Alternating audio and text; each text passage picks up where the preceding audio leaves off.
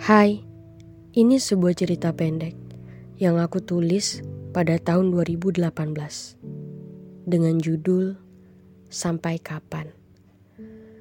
Aku muak dengan kerinduan. Aku benci dengan kegelisahan yang datang. Aku mengalah demi jarak yang kau ciptakan. Masih ada keharapan? Lalu sampai kapan?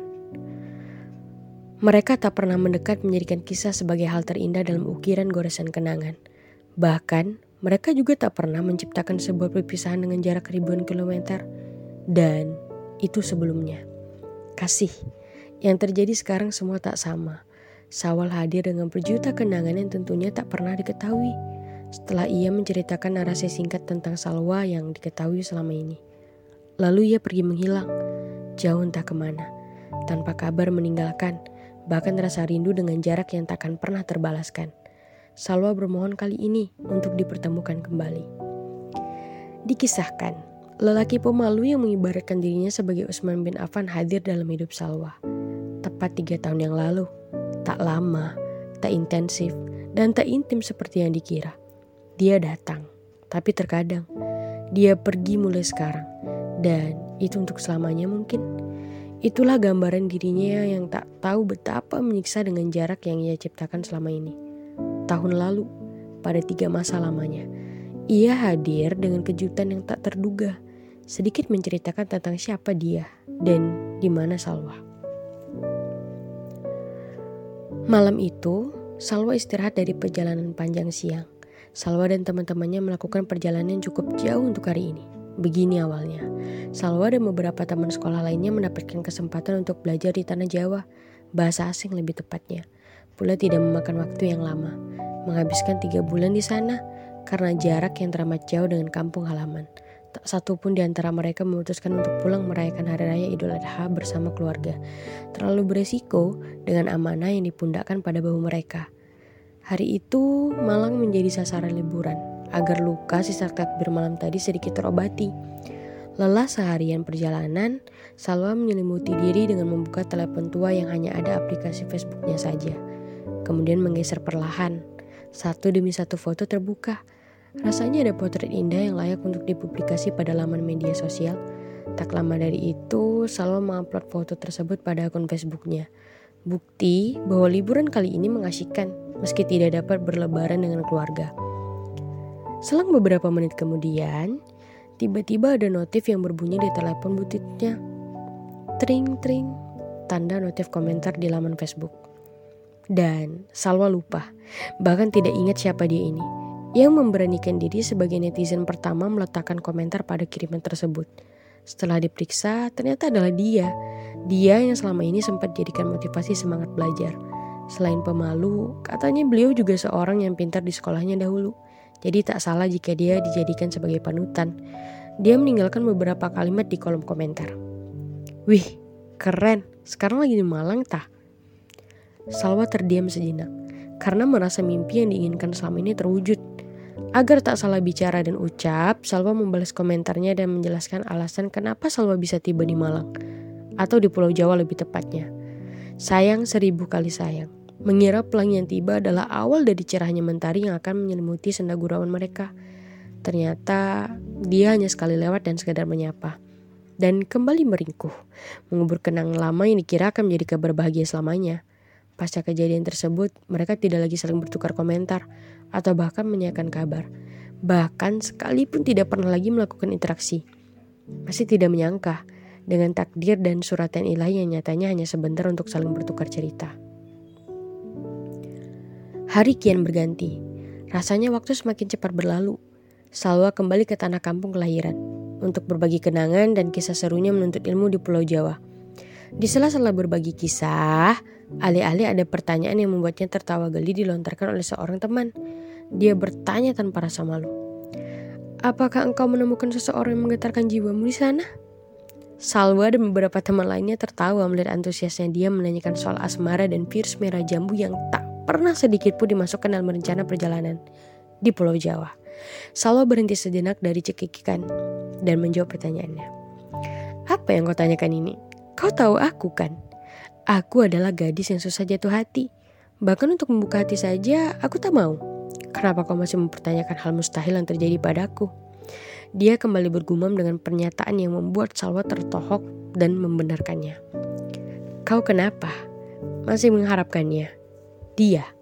Dia yang sempat menjadi alur gelora di dalam jiwa. Dengan segunung harapan yang kau bangun yang bahkan kau tak tahu keberadaannya. Termasuk bersama siapa ia sedang jatuh cinta sekarang. Berhentilah, beranjaklah. Tinggalkan apa yang dirasakan jika tidak akan pernah tercapai. Salwa marah. Emosi memuncak dengan genggaman tangan yang hampir lepas tepat di wajah temannya. Tak tahu entah mengapa Salwa merasa emosi ketika ada yang membatasinya untuk mencintainya. Dialah senior Salwa. Tidak tahu sejak kapan mulai tertarik. Karena yang Salwa tahu hanya menjadikannya sekedar panutan dalam belajar. Seiring waktu yang berlalu, panutan semu beralih menjadi rasa suka yang memuncak. Akan tetap dapat dipastikan sampai ia tahu bahwa Salwa di sini dengan segunung harapan yang masih ragu dan membisu. Salwa dan dirinya pernah terlibat pada sekolah yang sama dahulu. Ya, waktu itu di sekolah dasar. Mereka pernah menetap pada sekolah yang sama. Tapi posisinya dia adalah senior 2 tahun di atas Salwa. Semua bermula dari pembagian laporan hasil pembelajaran akhir. Dia maju di depan dengan posisi juara tiga. Sejak itulah menjadikannya sebagai idaman dan panutan. Terlebih beliau berasal dari keluarga yang baik pula. Padahal masih banyak siswa yang jauh lebih pintar darinya. Tapi ada hal lain yang membuat Salwa tertarik akan dirinya. Tak hanya di sekolah dasar, Salwa kembali dipertemukan pada sekolah tingkat menengah pertama yang sama. Posisinya pun saat itu Salwa menjadi pelajar baru. Beliau sudah di kelas 3. Makin tipis waktu untuk mengetahui tentangnya yang tak seberapa penting di mata orang-orang. Setelah masa sekolah menengah pertama berakhir, mereka tak lagi sedetik pun dipertemukan. Saat menyambut sekolah menengah atas pun harus berseberangan. Sekolah mereka tak lagi sama. Di sinilah Salwa mulai mengubur impian yang telah lama terpendam. Tapi salah. Hal yang tidak disangka tiba-tiba saja menghampiri tanpa undangan resmi ataupun bahkan jemputan pasti. Kakaknya bernama Nisa, mengajar di sekolah Salwa sebagai guru. Rasa penasaran akan dirinya kembali hadir dengan keberadaan kakaknya. Siang itu jam istirahat. Salwa menanyakan suatu hal yang tak semestinya kepada guru tersebut. Bu Nisa, adik ibu di mana sekarang? Salwa melihat ada yang aneh dari ekspresi pertama gurunya itu. Dia menjawab pertanyaan tetapi seperti ada rasa penasaran tentang Salwa yang menanyakan hal tersebut. Ibu menjawab bahwa adik laki-lakinya sedang menimba ilmu di tanah Jawa. Di salah satu universitas swasta lebih tepatnya, jurusan teknik industri. Informasi tersebut sebenarnya sudah cukup, tinggal gerak tindak mencari tahu keberadaannya sendiri. Sebenarnya kening Salwa agak mengkerut saat mendengar bahwa beliau di teknik industri. Ia mengira bahwa dia akan menjadi seorang ustadz atau bahkan melakukan pengabdian di pondok pesantren. Ternyata ada hal lain yang lebih aneh dari dirinya. Karena yang Salwa tahu, beliau adalah lentera iman. Iya, belum lagi saat beliau pernah menjadi ketua rohis di waktu sekolahnya dulu. Beralih dari cerita di atas, Salwa merasa beruntung diizinkan menjadi salah satu perwakilan bersama teman-temannya untuk menimba ilmu di tanah Jawa lalu. Mereka bersua sebentar di kolom komentar yang tak lama itu. Setidaknya melepaskan rasa kekaguman yang lalu-lalu, meski tak terluahkan semua.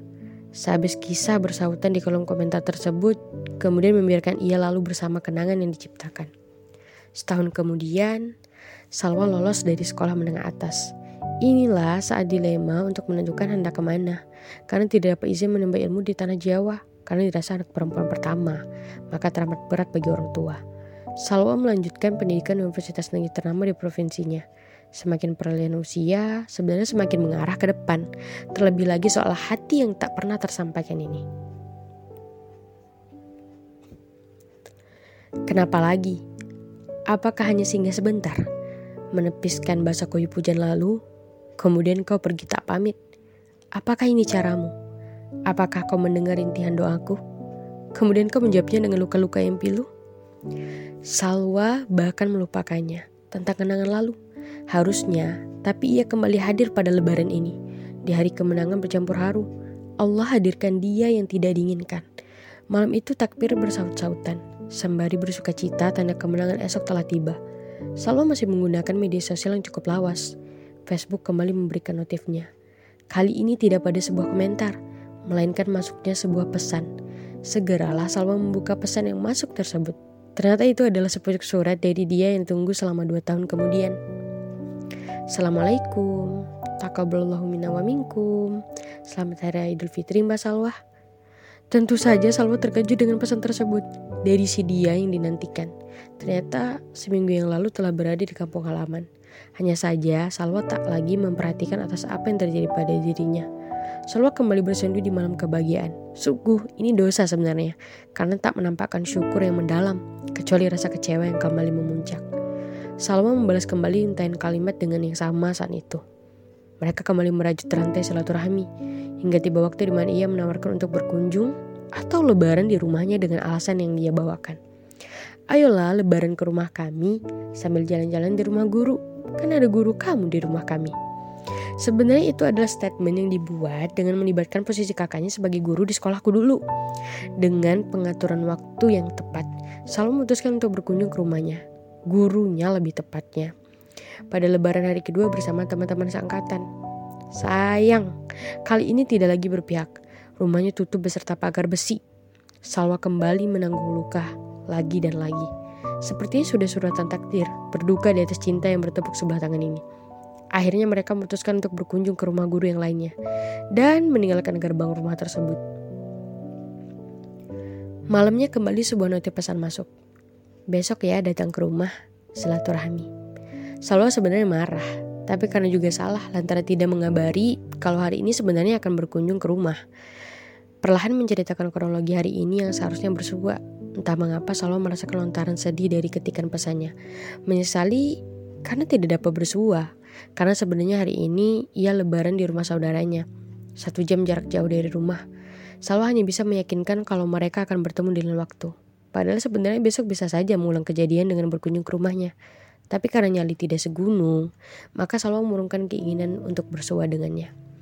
Lantas, Salwa lontarkan tawaran agar dia yang berkunjung ke rumah. Dia beralasan tak tahu di mana alamat rumah Salwa. Saat berusaha memberitahu, dia sama sekali tak merespon apa yang sebenarnya Salwa inginkan. Dia hanya bergumam bahwa satu hari nanti dia akan coba mencari tahu di mana alamat rumah milik Salwa. Kalian akan tahu rasanya saat ekspektasi kalian tidak sesuai dengan kenyataan yang menampar tepat di wajah. Akhirnya Salwa kembali pilu dengan luka yang lagi dan lagi masih menggunung. Sampai kapan Salwa akan terus begitu? Hari berganti lagi. Rasanya waktu libur semester pun akan berakhir. Malam itu tak lupa membuka telepon sembari membaca-baca ada kabar apa hari ini. Tiba-tiba ada notif lain yang masuk. Bukan lagi pesannya, tapi notif auto add friends by line apps. Berarti otomatis dia mengambil nomor telepon Salwa dan menyimpannya. Benar saja, saat itu juga beliau mulai invite via BBM, mengikuti akun Instagram, dan yang tadi sangka dia juga selama ini menyimpan nomor Salwa secara sembunyi. Hal itu dibuktikan dengan menyimpan nomornya pula di telepon. Salwa mendapatkan dari kakaknya, dengan alasan ada keperluan. Ternyata benar saja, selang waktu 3 menitan setelah membuat cerita via WhatsApp, seketika namanya ada di lisin. Kemudian Salwa semakin bingung untuk apa dia menyimpan nomor tersebut. Ada perlu apakah di suatu hari nanti? Atau sebenarnya apa kejutan dan luka yang hendak dia ciptakan kembali? Senja kembali menampakkan jingga dengan sayu gema suara lantunan ayat suci yang memantul dari masjid tak jauh dari rumahku. Kembali merenung, akankah cinta yang kupertahankan ini terbalaskan?